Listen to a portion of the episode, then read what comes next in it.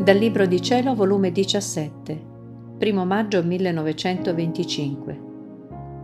La missione di Luisa è unica. Il far conoscere i pregi, il valore e il bene che la divina volontà contiene e farla regnare sulla terra.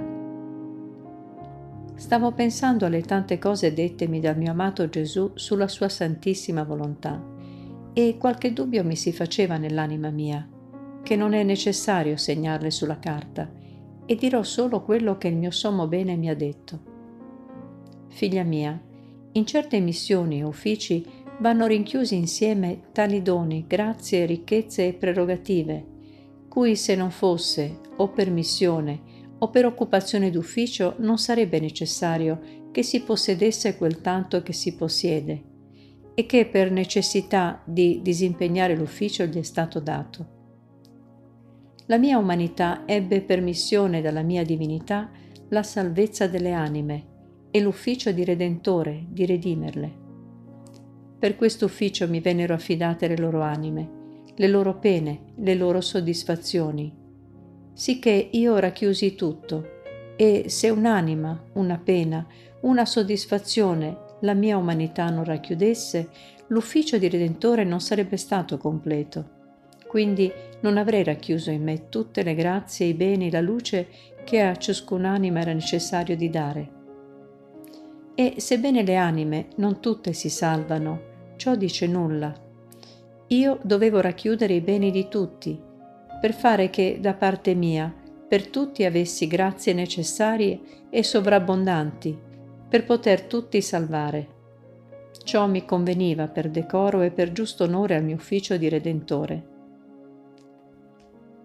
Ciò succede al Sole che sta sul vostro orizzonte, che contiene tanta luce che può dare luce a tutti, e a onta che non tutti volessero godere della sua luce, esso, per l'ufficio unico di Sole che tiene, possiede quella stessa luce che le creature potessero rifiutare.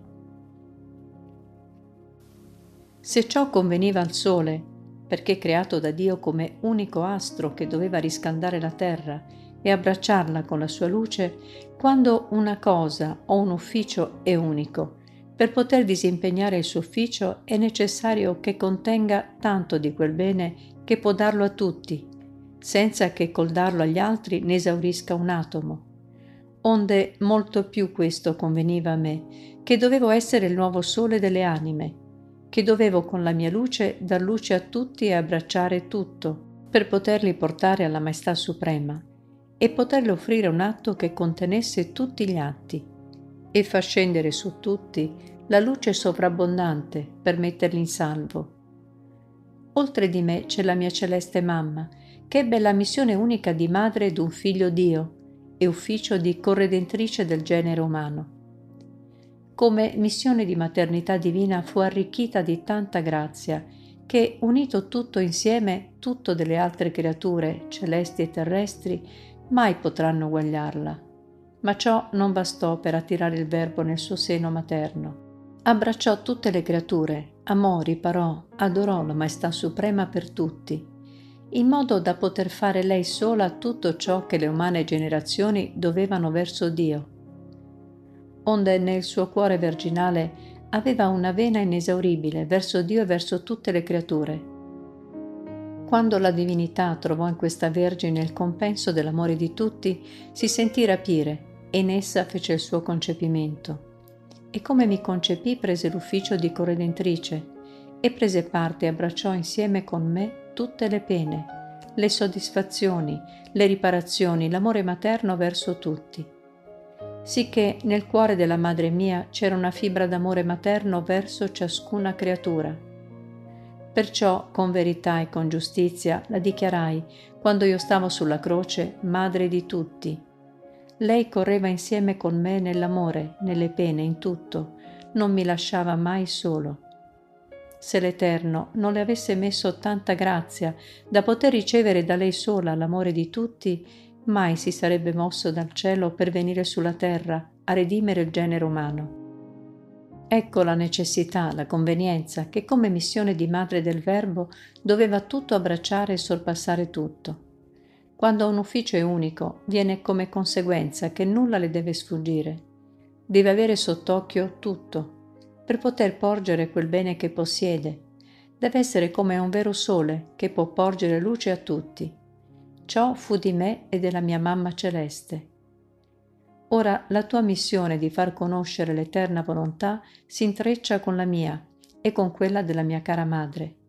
E dovendo servire a bene di tutti, era necessario accentrare in una creatura questo sole eterno del mio volere, onde, come missione unica, potesse da una creatura sfolgorare questo sole i suoi raggi, onde tutti potessero prendere il bene della sua luce.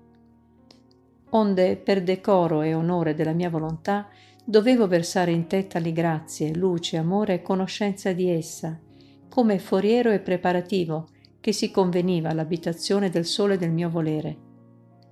Anzi, tu devi sapere che come la mia umanità per ufficio di Redentore concepì tutte le anime, così tu, per l'ufficio di far conoscere e regnare la mia volontà, come vai facendo i tuoi atti per tutti nella volontà mia, tutte le creature restano concepite nella tua volontà. E come vai ripetendo i tuoi atti nella mia, così formi tanti sorsi di vita di volontà divina, per poter alimentare tutte le creature che in virtù della mia volontà restano come concepite nella tua. Non senti come nella mia volontà tu abbracci tutti, dalla prima all'ultima creatura che dovrà esistere sulla terra, e per tutti vorresti soddisfare, amare e compiacere questa suprema volontà, legarla a tutti, togliere tutti gli impedimenti che impediscono il suo dominio nelle creature, farla conoscere da tutti, e ti esibisci tu, anche con pene, a soddisfare per tutti questa volontà suprema, che tanto ama di farsi conoscere e regnare in mezzo alle creature. A te è dato, figlia primogenita del mio divin volere, di far conoscere i pregi, il valore e il bene che contiene, e il suo eterno dolore di vivere sconosciuta, nascosta in mezzo alle umane generazioni, anzi, dai cattivi disprezzata ed offesa, e dai buoni messa alla pari delle altre virtù, come se fosse una piccola lucerna, quali sono le virtù, e non un sole, quale lo è la mia volontà. La missione della mia volontà è la più grande che può esistere. Non c'è bene che essa non discenda, non c'è gloria che da essa non mi viene. Cielo e terra, tutto accentra. Perciò sii attenta, né voler perdere il tempo, tutto ciò che ti ho detto per questa missione della mia volontà era necessario, non per te, ma per l'onore, la gloria, la conoscenza e la santità della mia volontà.